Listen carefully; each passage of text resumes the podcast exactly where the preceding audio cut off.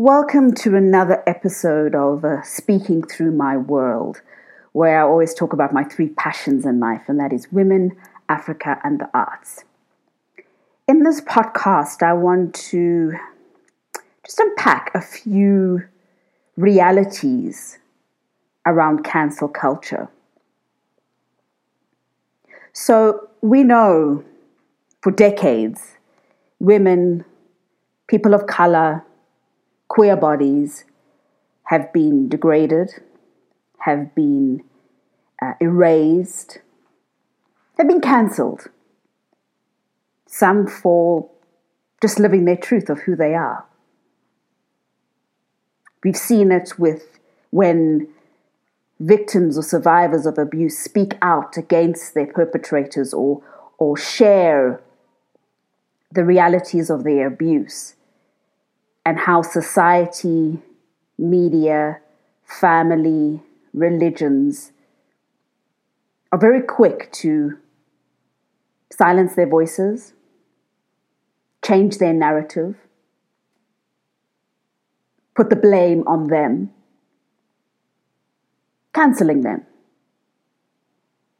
whilst in most cases exonerating, celebrating, and supporting the alleged and convicted perpetrators, and of course their enablers. And I wanted to talk about why we need to address the history of how black women, people of color, queer bodies have been cancelled. Because we've noticed a very intentional trend that has been happening within social media, that has been happening in within the media, our judicial system, governments, on how they would rather give support for the alleged or convicted perpetrators who often try and play victim, stating that they're victims of so called cancel culture and um, it's quite hypocritical of how the support is given to these individuals when the victims and survivors have often been cancelled just for speaking out or being who they are. And cancel culture within that spectrum happens on many levels. From a personal level, your career's ended.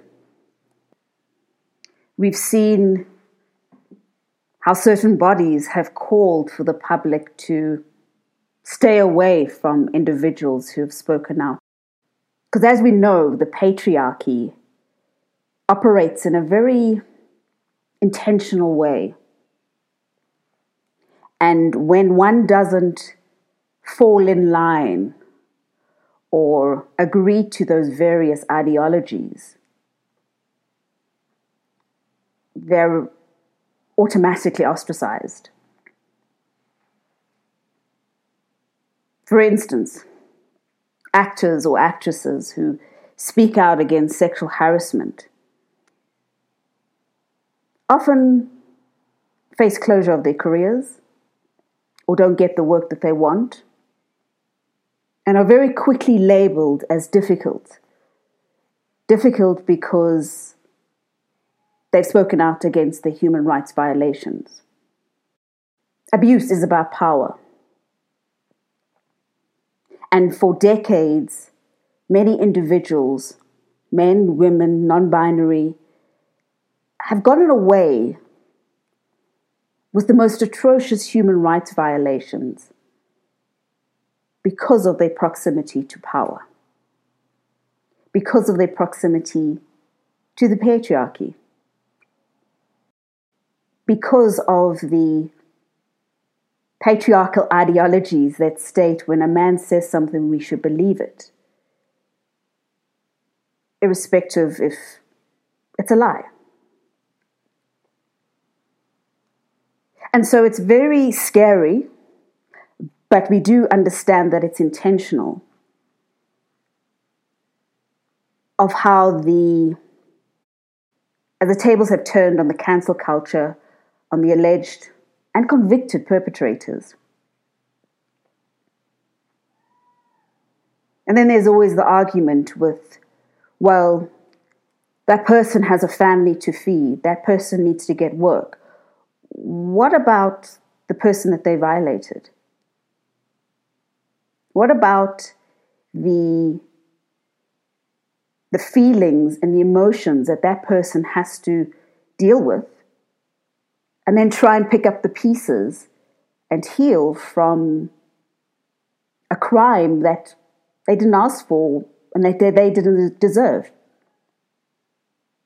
All because our society supports and plays into the patriarchy and victim blaming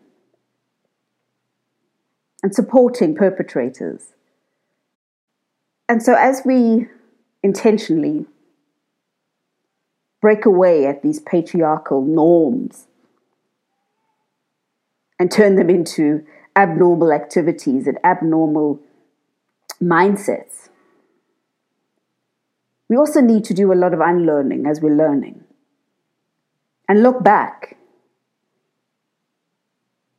and be real about where true cancel culture actually started and how it's affected the victims and survivors of the past, the present, and definitely the future. And as media, it is part of our duty to, to look into that And maybe many people say, well, it's just mass hysteria with, with cancel culture. But if you look at how so many people have been silenced in the past, what other strategies should victims or survivors or those who stand in solidarity with them, what other strategies should we follow? Because in most cases, our judicial system don't help us. We've seen cases where there's been evidence, video proof of actual violence against another human being and that person has been let off or acquitted.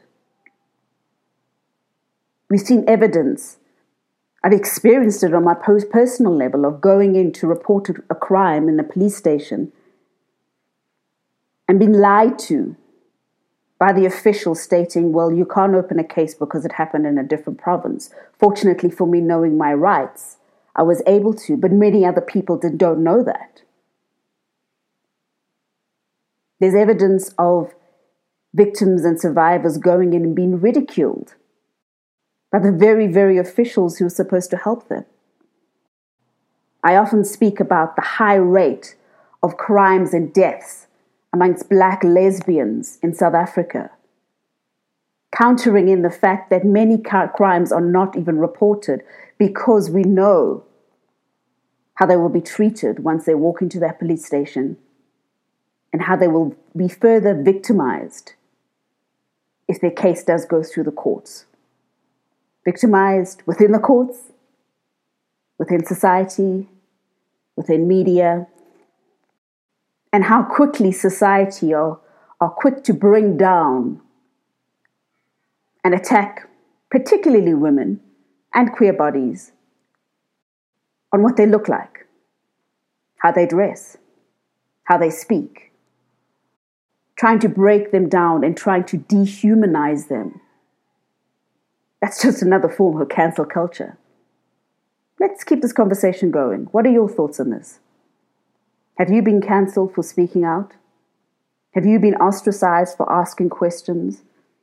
And understand that often this cancelling and, and, and being ostracized and being called the most vile names doesn't only come from men, in my case, it came a lot of the time from women. So while we move in this space, and, and, and this is a message for the activists and warriors and feminists, feminists, the survivors and victims, is that when you do seek that justice and you do step into that healing, make sure it's in a safe space. Because that further canceling, that further toxicity really plays a toll on you, your emotions, your well being, your mental health, and with many people, your finances. Because either you've been called for your career to be cancelled, or or a call made out to the industry to stay away from you. That's having effect on your business, your career, your work, your finances, paying your bills, looking after your family. And then there's the emotional abuse of having to pick up life after somebody thought that they had the right just to end it because you spoke your truth. Let's keep this conversation going. You're welcome to uh, leave messages on, on this platform or send me a message through social media. Any toxic or abusive language, I will not, uh, I will not reply to. But let's have this conversation. If you know of somebody who has been cancelled because of who they are or for speaking out and wants to share their journey, anonymous or, or even share their names, let's keep the conversation going. Thanks so much for listening.